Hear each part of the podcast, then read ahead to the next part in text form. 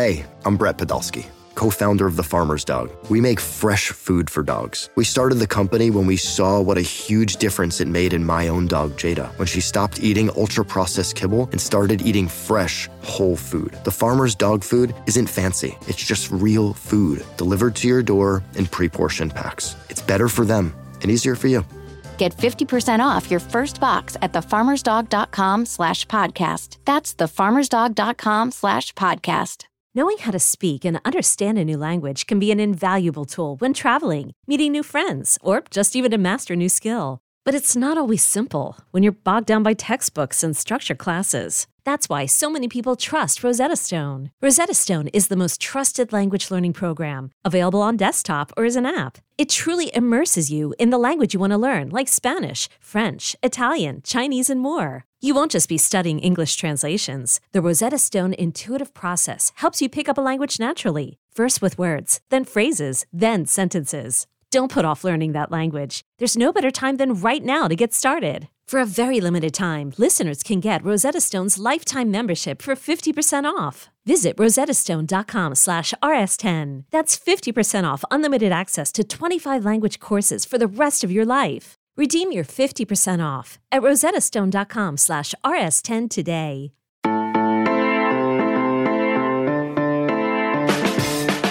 It's a new era for Colorado and a new roster as well. It is Monday, February 27th. This is the College Football Daily. I am Lance Glinn. The Colorado Buffaloes, before Deion Sanders even coaches a game, is number one in the rankings. Well, the transfer portal rankings. That is 25 transfer commitments for the Buffaloes, tops according to 24 7 Sports, as Coach Prime reshapes that roster for 2023. And joining me to discuss these new faces and what they do to expectations for next year is Adam Munsterteiger of BuffStampede.com, covering all things Colorado Buffalo athletics for 24 7 sports. So, Adam, thanks a lot for coming on. 25 transfers into the program, obviously headlined by Travis Hunter and Shedeur Sanders. Deion Sanders said he was bringing his Louis luggage to Boulder. We knew there was going to be changes to this roster, but just looking at this class overall of 25, did you expect this kind of change, this amount of turnover heading into year one for Coach Prime? Not initially, but after Coach Prime was introduced as Colorado's new head football coach, he talked about a 40 40 20 plan in terms of wanting to bring in, in terms of new players, 40% from graduate transfers, 40% regular transfer portal additions, and only 20% for high school. And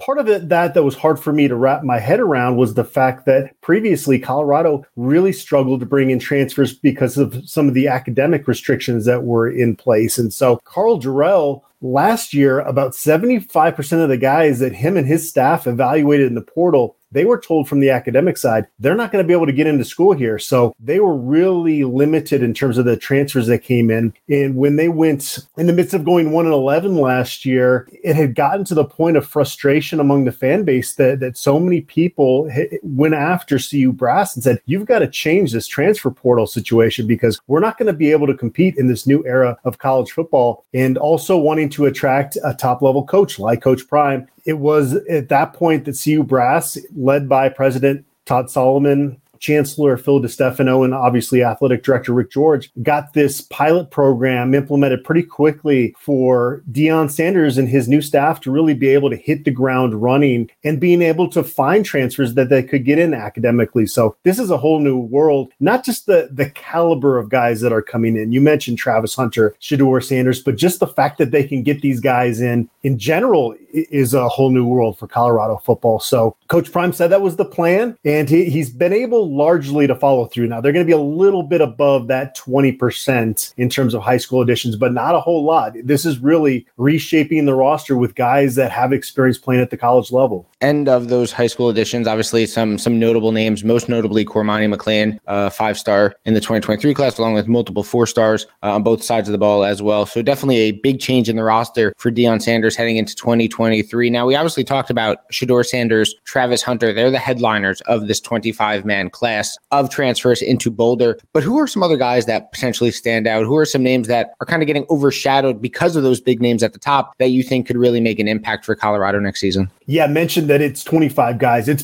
pretty much across the board at every position. They've brought in guys that are expected to have a, a big impact. There's a couple sleepers in that group that I think are, are going to have a big impact that maybe aren't household names right now. And one of them is Seydou Traore. He's a, a tight end that transfers in from Arkansas State. He was first team All Sun Belt and, and, led Arkansas State in receptions last year and has a high rating. He, he's a four star as a transfer recruit, but is a guy that because he's coming from the group of five level, not a lot of people are talking about. And I think is going to have a big impact as a tight end in the Pac 12. Savion Washington is probably somebody you got you could pencil in at right tackle at least, maybe even in pen, because this is a guy that played a lot of football at Kent State under the new offensive coordinator Sean Lewis and the new offensive line coach in Boulder, Bill O'Boyle. So he's familiar with the system that that Sean Lewis wants to run, and it's an up tempo system, one that's a little bit difficult to adjust to if you're not used to playing at the tempo they're going to. And Savion Washington did that. I always take Pro Football Focus with grades with a grain of salt, but Savion Washington's grade from PFF last year was head and shoulders better than any of Colorado's offensive linemen. So he's a guy that I see coming in and having an impact right away. And then one guy that's not on campus right now, but it's going to get on campus this summer, Kavosiey Smoke from Kentucky. He was their starting running back to, to start this past season uh, due to some injuries there. And as a guy that is going to be in the mix to, to be the lead running back in Boulder this upcoming season. Yeah, and I really like the addition of Jimmy Horn Jr. I think a very yeah. versatile wide receiver, someone who I think uh, will be a, a consistent target, assuming that Shedeur Sanders is the is the starting quarterback for the Buffaloes uh, next season. I could definitely see him and, and Shedeur Sanders having quite quite the tandem early on there for the Buffaloes. Now, look, a 25 man class. It's a it's a really a, almost a complete roster turnover when you take in the 25 transfers as well as everyone they brought in over high school recruiting. They really did a, a whole 180 with this roster just in this offseason. But what does that do for expectations? Because obviously, this is a program that last year went 1 and 11. Of course, you'd expect that with these new additions, that win total to rise somewhat. Who knows how much? That's obviously we're going to wait and see. Uh, but what do you think this does to expectations? Could it take expectations too high? Could it, you know, maybe put them at a level where they just need to make a bowl game? What does this do for what people believe Colorado can do next season? It's an interesting debate. I think we can all guess at this point uh, how many games can Colorado win after, I mean, they were the worst Power Five program in the entire country last year, dead last out of every FBS program in scoring margin. Now, what this transfer portal and all these additions bring is the ability to compete. Uh, but they do have arguably the hardest schedule in the country. I mean, they start at TCU. That that's your first game of, of this era. Uh, you've got to play Nebraska non-conference, and then you know a really tough conference slate. So that part of it it makes it tough to know what realistic expectations are. I would say that, you know, somewhere in that four to six range would probably be a realistic expectation. Not only were they the worst FBS program in the country, that, I mean, the last two years they had the worst quarterback play in the country. So bringing in just Shedeur Sanders by itself elevates a position that had been struggling so much in Boulder. So I mentioned that uh, they brought in transfers pretty much across the board. I think that puts you from being by far the worst in the Pac 12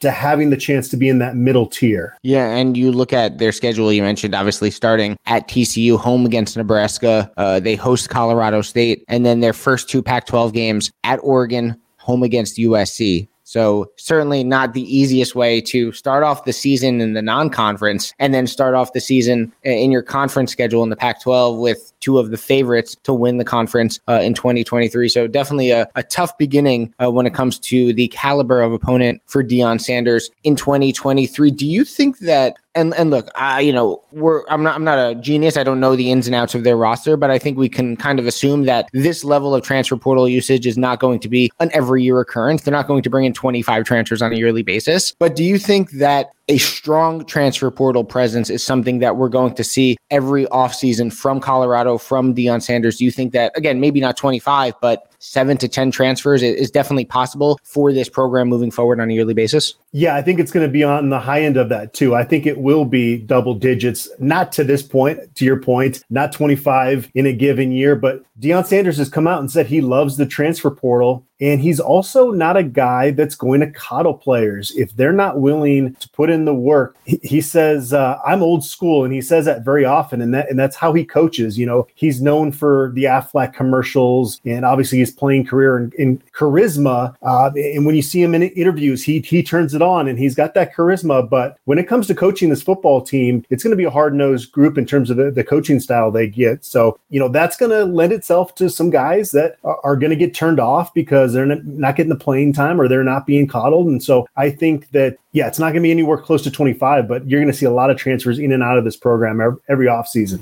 Now, obviously, the transfer portal window, the first transfer portal window is closed at the moment. There is one that opens back up in the spring. Do you think 25 is it for them? Could you foresee them still, you know, going through spring practice and then reevaluating and maybe adding a couple more once this second transfer portal window opens? I mean, again, 25 is a ton. We saw last year, obviously, teams like USC and LSU go super transfer portal heavy in Lincoln Riley and Brian Kelly's first season. So, with another transfer portal window still to come, do you think they can even add on to this 25? Yeah, because uh, at Coach Prime's signing day press conference, he said, This is a comma. This is a pause. This is not the end. Now, the crazy thing with that is that, Lance, they're already committed 10 over the scholarship limit. They've got 95 scholarship commitments for the fall semester when you look at all the returning guys and the guys that they have coming in this summer. So they've already got to have massive attrition, which is right now 10 just to get down to the number. And so Deion Sanders is saying we're going to have more transfers come in. That just kind of sheds light on the fact that spring ball is going to be a reality check for some of the guys that are returning. And you will see, I think, some guys that returned shine in in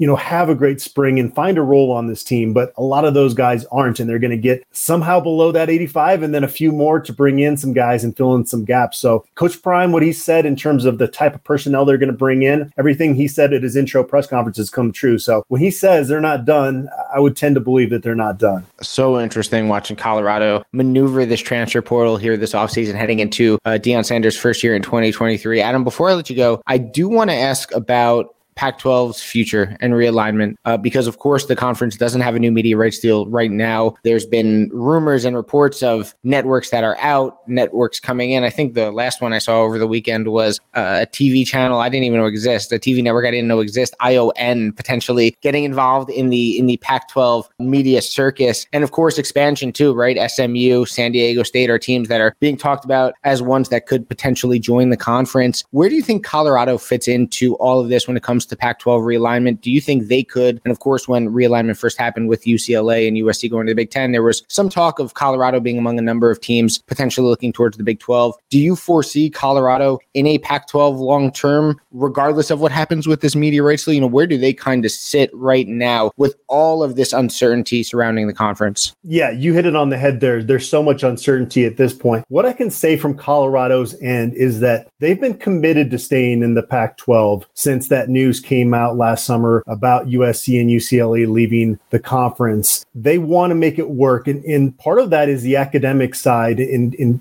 taking pride in the academic research sharing and everything that comes with being in the Pac 12. So many great research institutions across the conference. But you start to hear some of these rumors about what the projected revenue might be for the Pac 12 going forward. And you'd be stupid if you're Colorado to not at least, if, if it ends up being the number that some folks are throwing out there, which is very low and would, uh, you know, make the Big 12's deal look really good in comparison, I think you've got to entertain that that because you do have some history. Now, the Big 12 has changed a lot since Colorado was in it, but you still have that geographical regional ties to a lot of those schools. And so we'll see how it shakes out. I know Colorado wants to stay in the Pac 12. It's just a matter of, of, dollars and cents at this point. And if the Pac 12 can't put together some type of revenue sharing uh, to be comparable to what the Big 12 has negotiated, then you, you got to think about possibly moving back to the Big 12. Yeah, it's all about the money. And of course, we wait to see what that money is going to be for the Pac 12 whenever a new media rights deal, uh, new media rights deal does come to fruition. Remember to follow Adam on Twitter at AdamCM777 and check out buffstampede.com for the best Colorado Buffaloes coverage there is. Adam, thanks so much for coming on. Remember to give us a five star rating and a review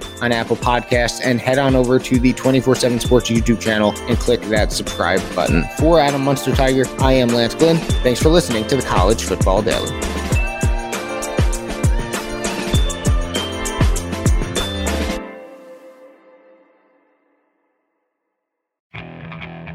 Okay, picture this. It's Friday afternoon when a thought hits you. I can waste another weekend doing the same old whatever, or I can conquer it. I can hop into my all-new Hyundai Santa Fe and hit the road.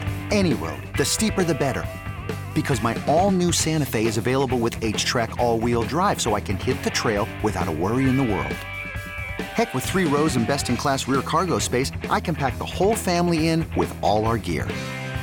We've got available dual wireless charging for our phones, so we'll never lose touch with civilization, and we won't lose touch with the primordial power of Mother Earth.